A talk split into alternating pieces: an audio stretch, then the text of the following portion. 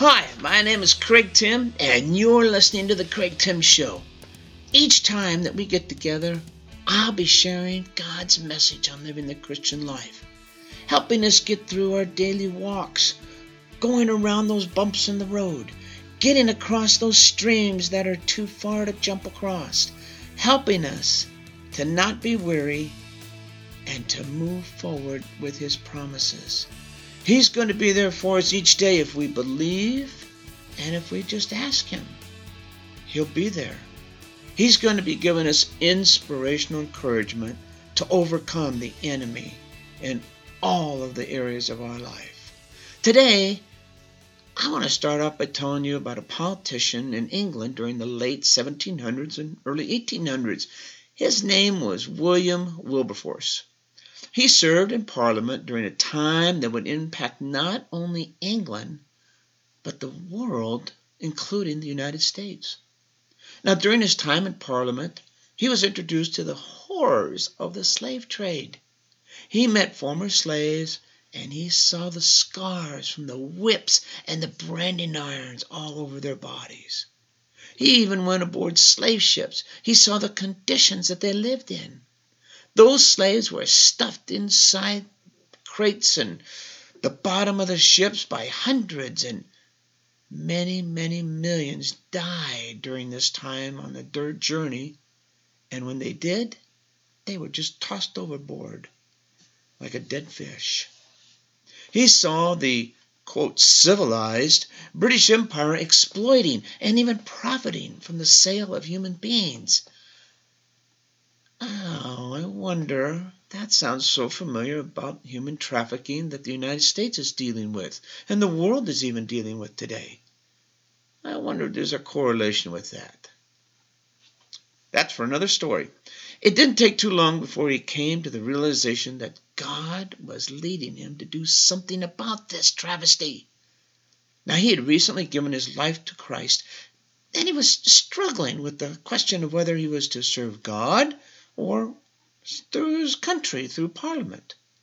And while he struggled with that question, one day, as he was just sharing, the lady said to him something that charted his destiny for the next fifty years. And she said, Sir, I would suggest that you just do both. Oh, the light bulb went off, ding! And so he did. Wilberforce served God and the cause of the abolition of slavery relentlessly. He lived long enough to see this take place in the British Empire. It was abolished. It was such a long and a weary fight for him, and in the end, it cost him his life because he actually did pass away three days after the abolition of slavery was passed in Parliament. It actually did cost his life. We just finished an election year here in 2020, and I'll be honest with you, I hate elections. I hate almost everything about them. Maybe hate's a little strong, but you know what I'm saying. For the last eight months of the year, or maybe even longer, we were all swamped with campaign ads for politicians and their issues and their promises on every single channel that you turn the TV on. And then our phones were ringing off the hook, cell phones buzzing with texts, as the politicians had their people contacting us to convince us to vote for them. I find it a bit ironic, though, as I'm thinking about this, that the politicians, you know, they passed a bill a while back that allowed us to block the telemarketers. But they don't block the politicians. Huh. That's interesting. Now, don't get me wrong, though. I think this is the greatest country in the world. We have so much going for us. We have a system that allows the greatest number of people to participate in these elections and be part of the betterment of our country. And I think it's safe to say that most of us get really tired of all the politics we hear day in and day out. And even when it's not election year, we continually hear it. And when we're faced with the facts that we have to operate within this political system in order to see things happen and get things done or changed, I have to tell you, I believe it's time for the church to finally step up, speak out, and be involved. And do not fear all those people that say separation of church and state that has no meaning in the Constitution whatsoever. A story for another time. As you know, life is full of ups and downs. Things don't always go as planned, of course not, but frustrations and irritations and agitations, they're all inevitable when they don't go as planned. But in spite of all we go through for the kingdom's cause, we must never give up. Never give up. I want you to listen closely to this profound poetic proclamation here that I found. When things go wrong, as they sometimes will, when the road you're trotting seems all uphill, when funds are low and debts are high, you want to smile, but have to cry. When cares are pressing you down a bit, rest if you must, but don't you quit. We must continue to press our way to the finish line because greater is He that is within us than He that is in the world. Stand on that one now. Now, I know it gets hard, but don't quit. I encourage you, don't quit. I know the journey can be tedious, but don't quit. I know you get tired of being lied on, talked about, backs get pushed to the wall all the time, but we must be mindful that no weapon formed against us will ever prosper. Paul writes in Galatians 6 1 through 10 Brothers and sisters, if someone is caught in a sin, you who live by the Spirit should restore that person gently. But watch yourselves or you also may be tempted. Carry each other's burdens, and in this way you will fulfill the law of Christ. If anyone thinks they are something when they are not, they deceive themselves. Each one should test their own actions, and then they can take pride in themselves alone without comparing themselves to someone else, for each one should share all good things with their instructor. Do not be deceived. God cannot be mocked. A man reaps what he sows. Whenever he sows to please their flesh, from the flesh will reap destruction. Whoever sows to please the Spirit, from the Spirit will reap eternal life. Verse 9, listen close. Let us not become weary in doing good, for at the proper time we will reap a harvest if we do not give up.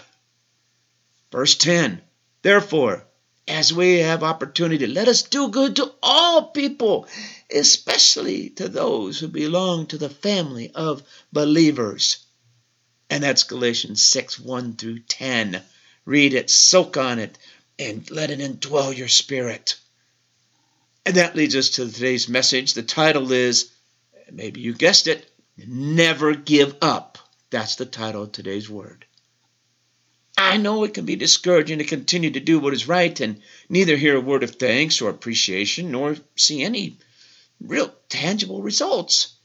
The Apostle Paul not only challenges the Galatians in his book, but he also challenges us. Read it in first terms for you. And he also gives us all encouragement to not give up, but to keep doing good and trust God for the results. Did you know that as believers in Christ, all of us are called to labor for the Lord? Did you know that? And as we labor for the Lord, the temptation to become weary can present a major obstacle that we all have felt at one time or another, or maybe even more times than we can count. But speaking of temptation, which, a quick little commercial break, I have spoken about this in other podcasts. Just look them up on the menu when you get to uh, your favorite podcast site, and you can scroll down there and you can see all the other messages God has given us. We have spoken about temptation a number of times already. But have you ever wondered why opportunity knocks once? Yet temptation bangs on your door constantly, day after day after day. Do you find this true in your life today? Maybe yesterday. Maybe it'll be true in your life tomorrow. Maybe it's true every day for you. That temptation is banging on the door, banging on the door. Where are you? Where are you? Let me in. I have something for you. You see, supermarketers have learned that we are easily tempted. And they try to take advantage of our emotions all the time. That's what they get paid to do. Why do you think they place snacks and soft drinks and magazines near the cash registers where we have to wait in line? Start reading the cover, start thinking about, nah, you know what, I could have that little snack. It doesn't take much. But that's why the C stores want you to come inside after you get gas for your car. They make more money from you inside than they do outside of the gas pumps. You realize they only earn one, maybe two cents per gallon is all. They don't make hardly anything, the gas. The gas is just to get you to come in the store. But did you know a medium sized soda, for example, it may cost the store, let's say, 20 cents? But they charge you a buck 29. Now that is a big profit margin for them. Anything in the store is a big profit margin for them. That's why they want you to come in. Did you realize that there are those who would try to put stumbling blocks in your path also? There are those who will set traps for you. There are those who will attempt to distract you.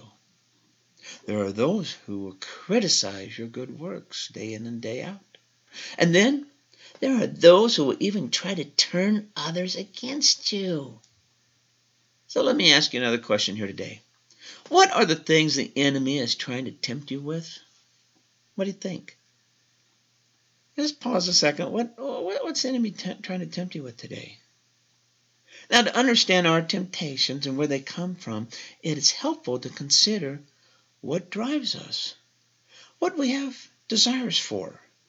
Or, let me rephrase that for a moment. What are your desires? And from there, you will begin to understand the strength of your temptations.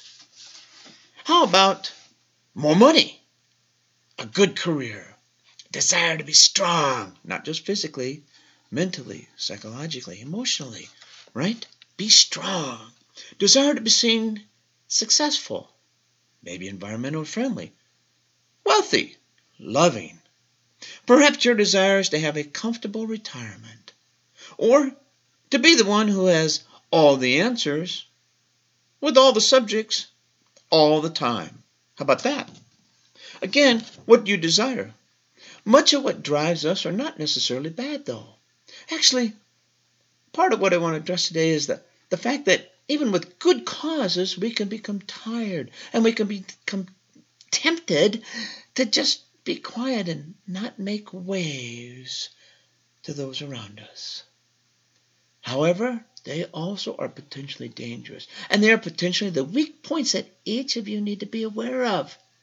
Satan can and Satan will use them to lead you away from God and his approach to life. So, a quick moment here and let's have a look how this might work. For example, one of my desires is to try and be a really good dad.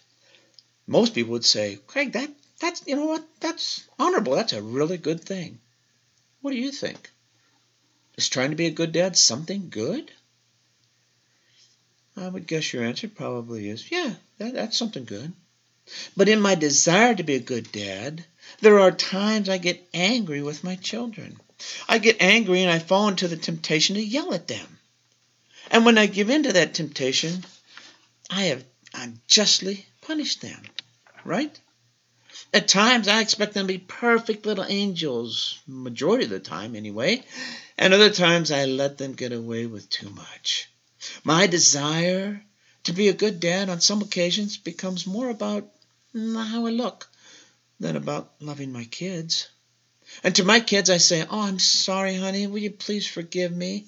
But unfortunately, I've already fallen for Satan's temptation to be more concerned about my desire to be seen as a good dad than to being a good dad. The reality here is that Satan will use what our desires are in life to distract us from God. And this, this is falling into the temptation traps. Satan tempted Jesus with three things that most of us would and probably could be easily tempted with. If we go to Matthew chapter 4, we see that the Spirit of God led Jesus into the wilderness. Chapter 4, verse 1 says, then Jesus was led by the Spirit into the wilderness to be tempted by the devil. It even tells him that that's why he went in there. He was led in there to be tempted.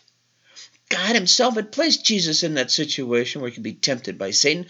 And we look how Satan attempts to tempt him. Food, growling stomach, thirsty, parched.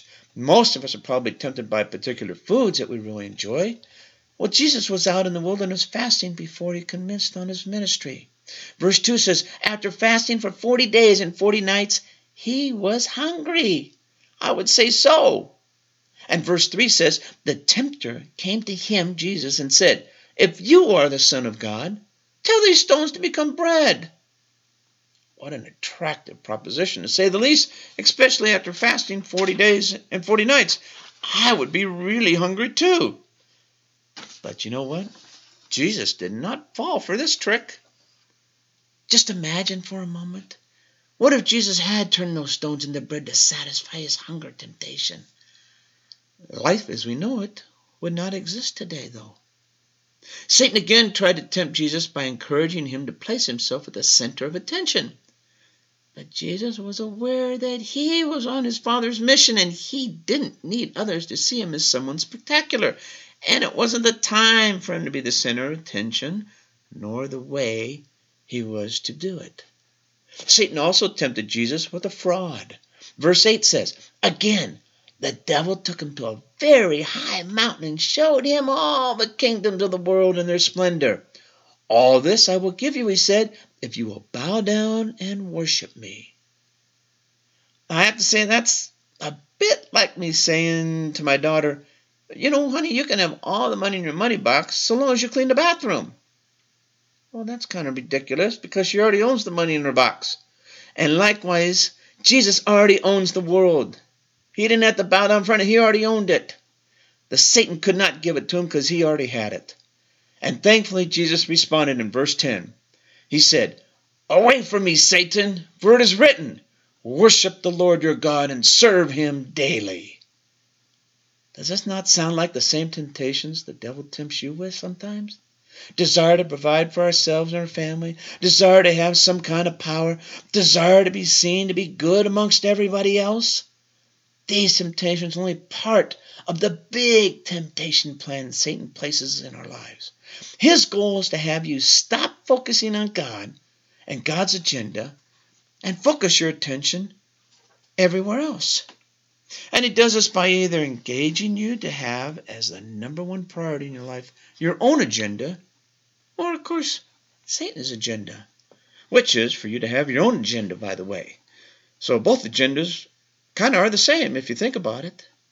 Satan will put questions in your mind like, Surely God doesn't want you to miss out. It sounds like that slithering snake that did this same conversation with Eve in Genesis chapter 3. The same thing. Satan's always wanting us to have a priority ourselves, society, or Satan himself. And yet, following God's agenda means we will be cared for by God. Why would we want that? Why would we want the Satan thing when God's going to take care of? Remember in verse 10 when Jesus told Satan, Hit the road, Jack. Verse 11 says, Then the devil left him, and angels came and attended to him. The fact is, although at times focusing on yourself or what the world thinks or what Satan offers can appear far more attractive on the surface, but what God offers is far better and will outlast anything that Satan tries to offer you. Just remember that and stand on that each day of your temptations. God's agenda is that which He wants you to receive. Satan, on the other hand, is quite happy in you simply just loving yourself first and being conceited and just going about your ways. Surprisingly, Satan doesn't always mind if you're listening to God, provided you always put yourself or the world's ideas first. You can hear all you want about God. As long as you're putting those other things first, He's perfectly happy. There's a story written by a man regarding temptation. It goes something like this. It's just a cute little story here. And he says, while my wife and I were shopping, a beautiful young woman in a short, skimpy dress strolls by. Immediately, my eyes follow her all the way down the aisle. And without looking up from the item that my wife was examining, she says, Was it worth the trouble you were now in? See, sometimes temptations can lead us into real trouble. When we succumb to being tempted by Satan away from God, is it really worth it? Is it really worth risking all that God promises you versus a short term, more immediate satisfaction from Satan? Now, some advice regarding dealing with temptation is very useful. However, think about it for a moment. It is not going to work on all occasions. Well, why not? Well, because many of the things that tempt us are constantly around us, and if we were to hide ourselves from everything that could possibly tempt us, there is nowhere we could go. In fact, the reality is that we'll be surrounded by things that tempt us each day, and at times we'll fall for these temptations. So, stay away from everything that tempts you is not always possible because it's around you all the time. However, though, Jesus Christ, God, does offer us another approach to dealing with temptation. The good news is that God's entire approach to life revolves around forgiveness. If we have fallen for any temptation, then we still always have hope God will forgive. Remember, the angels will minister to our needs too, just like He did when when He came out of uh, uh, without a wilderness. And this is possible because Jesus did not give in to temptation, because Jesus remembered his purpose was to serve God's agenda of forgiveness for you. It is because Jesus worshiped the Lord and served only Him. Jesus followed God's agenda perfectly, an agenda which has saving you in mind. So, this past week or month, or months perhaps, if you have succumbed to temptation, Confess your sins to God and allow Him to forgive you. Ask Him to help you overcome these temptations and rather than use the gifts and talents and money and your time for your own selfish agenda, ask God to help you see how you can use those gifts for His agenda. And remember that Jesus is not being tempted by Satan, is able to deliver to you what you have no hope of earning yourself. And that, my friends, is eternal life. Satan can't give you that. Only God can. With all the troubles going on around us today, sometimes, no, many times, all we want to do is just give up and say to the Lord, Stop it! Lord, just stop it. Make it stop. Becoming weary means that we feel beaten out and worn out and worn down, and of course, we can end up feeling discouraged and Oh, poor is me. Other definitions of weary can say you're disgusted, exhausted, become increasingly impatient with life. Hurry up and be done.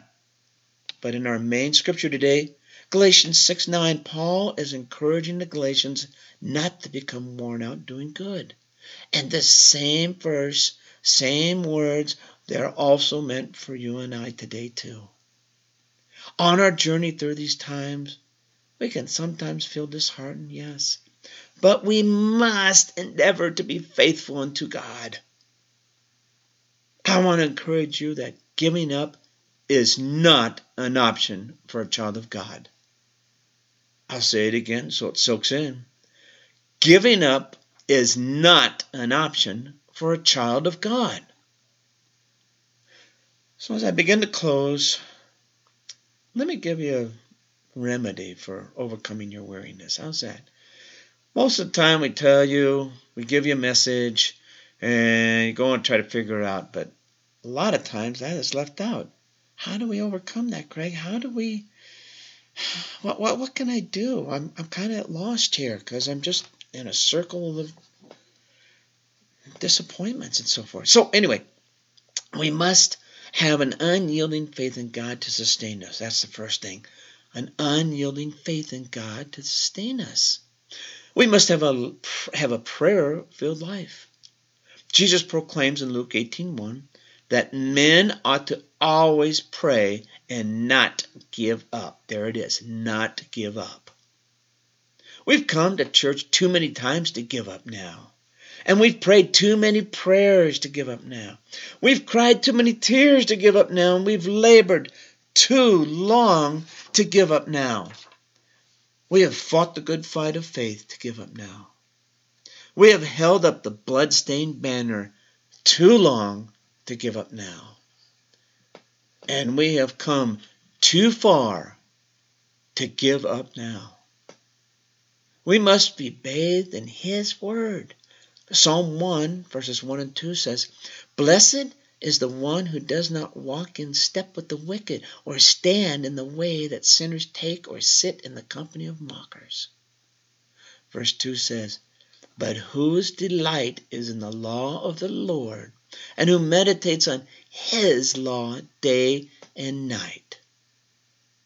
In Matthew 28 20, Jesus encourages us. He's assuring you by telling you, and surely I am with you always to the end of the age. Never give up and never give in, I'm telling you. For God, He is your preserver, your provider, and your protector forever and ever. Amen and amen. Be blessed and seek the Lord in all you do each day. We'll talk next time. Bye bye.